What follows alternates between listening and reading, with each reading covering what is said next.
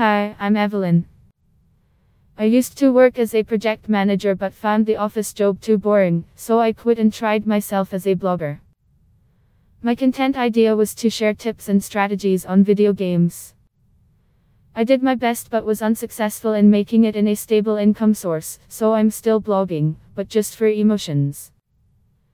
Last two years I'm assisting with reviewing online casinos, bookmakers and sharing useful information for gamblers. My hobbies are cycling, horse riding and a beloved one, video games.